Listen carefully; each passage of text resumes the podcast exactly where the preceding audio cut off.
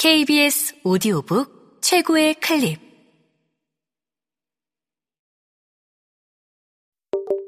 KBS 오디오북.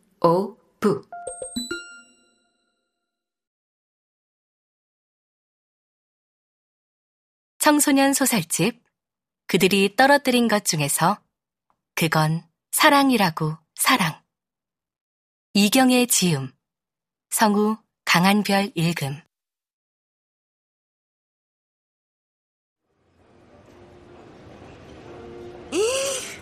아, 이게 지금 2만 6천 원이 아니고 26만 원이란 말이니?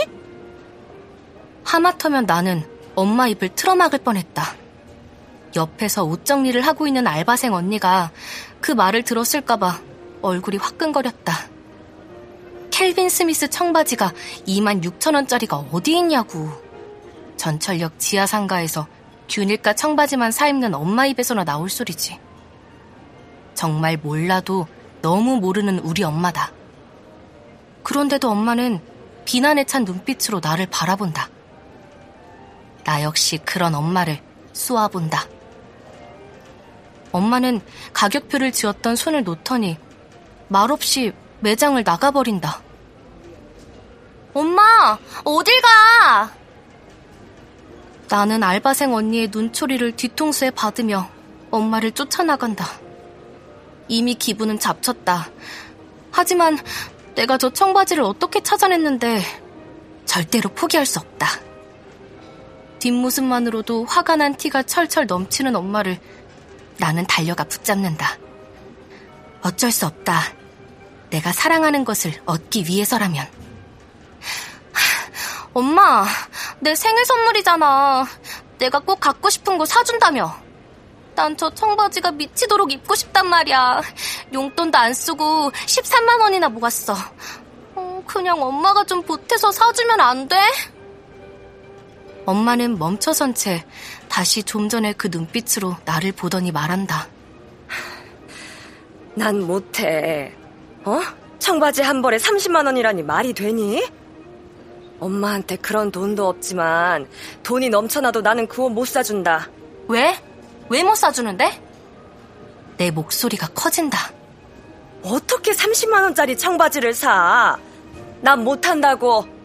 엄마 목소리도 커진다. 지나가던 사람들이 우리를 힐끔거린다. 이제는 부끄러운 생각도 안 든다. 나는 따지고 든다. 왜 마음대로 값을 올려? 뭐가 30만 원이야? 26만 3천 원이거든? 엄만 숫자도 못 읽어? 그리고 누가 엄마더러 입으래?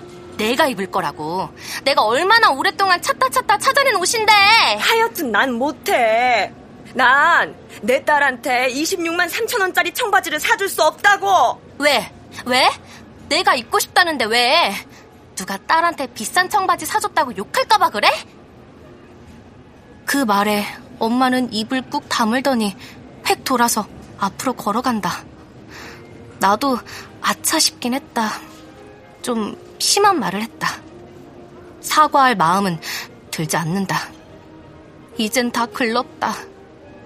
나는 엄마 뒤를 따라가지 않는다. 화가 나다 못해 슬프다. 엄마는 뒤 한 번 돌아보지 않고 걸어간다. 내일 모레가 내 생일인데 오늘은 나의 사파이어를 내 품에 안고 갈 수 있을 거라고 가슴 두근거리며 기다렸는데 눈물이 펑펑 솟아난다. 나도 획 돌아서서 걷는다. 엄마를 따라 집에 가고 싶은 생각은 추호도 없다. 정말 엄마가 밉다. 나는 어쩌다 저렇게 콱 막힌 엄마를 엄마로 만난 걸까? 그래, 솔직히 말해, 우리 엄마가 그렇게까지 나쁜 엄마는 아닐지 모른다.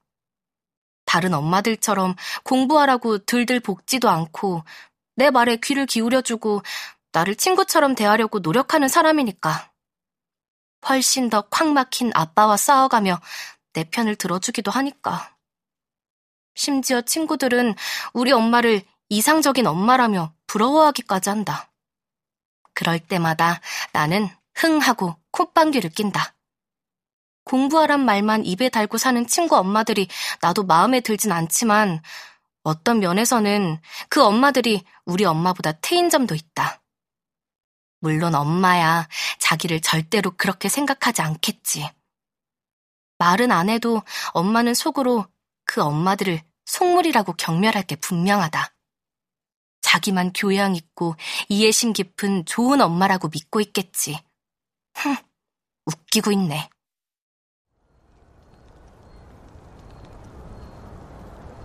내 소원은 내 마음에 꼭 드는 청바지 한 벌을 갖는 거다.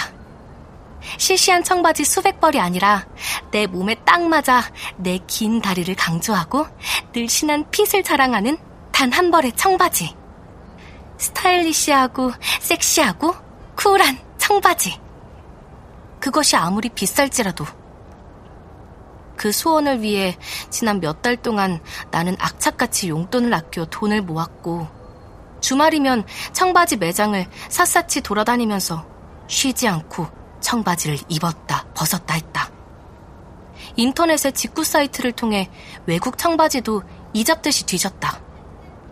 그러다 찾아낸 청바지가 바로 저 청바지였다.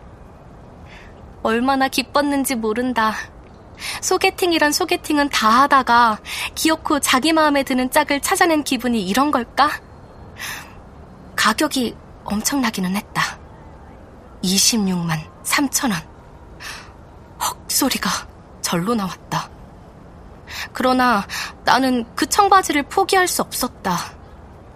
비싸다는 생각보다는 이 세상에 누군가가 그렇게 내 마음에 쏙 드는 옷을 만들어 주었다는 게 고맙기 짝이 없었다. 내 마음에 드는 청바지가 없다면 억만금이 있더라도 무슨 소용이냐 말이다. 하지만 현실은 현실이니 우리 집 사정을 고려하여 나는 어떻게 더 싼 값에 살 수 없을지 온갖 사이트들을 뒤져보며 궁리를 했다. 그런데 저 옷은 이미 판매가 종료된 제품이어서 할인되어 파는 물건은커녕 제 값을 주고도 찾기가 힘들었다. 어딜 가도 못 구해, 이 바지는. 아우, 사이즈도 학생 사이즈 딱 하나 남았네. 매장 주인 말은 과장이 아니었다. 나는 그 청바지가 나를 기다려준 것만 같아 더욱 마음이 설렜다.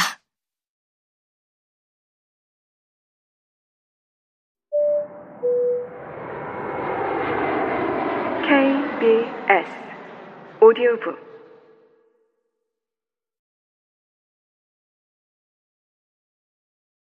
그날 나는 푸른빛의 그 청바지에게 사파이어라는 이름을 붙여주었다. 애정하는 물건에 이름을 붙이는 건 나의 어릴 때부터의 습관이었다. 나의 사파이어와 처음 만났던 순간이 떠오른다. 몇 달이고 뒤지고 다녔던 청바지 매장들. 켈빈 스미스 매장만도 안 가본 데가 없었다. 아무리 찾아도 내 마음에 쏙 드는 청바지는 없었다. 무언가 마음에 안 드는 구석이 하나씩은 있었다. 그러다 나의 사파이어가 눈에 띄었을 때 나는 첫눈에 이거다 싶었다.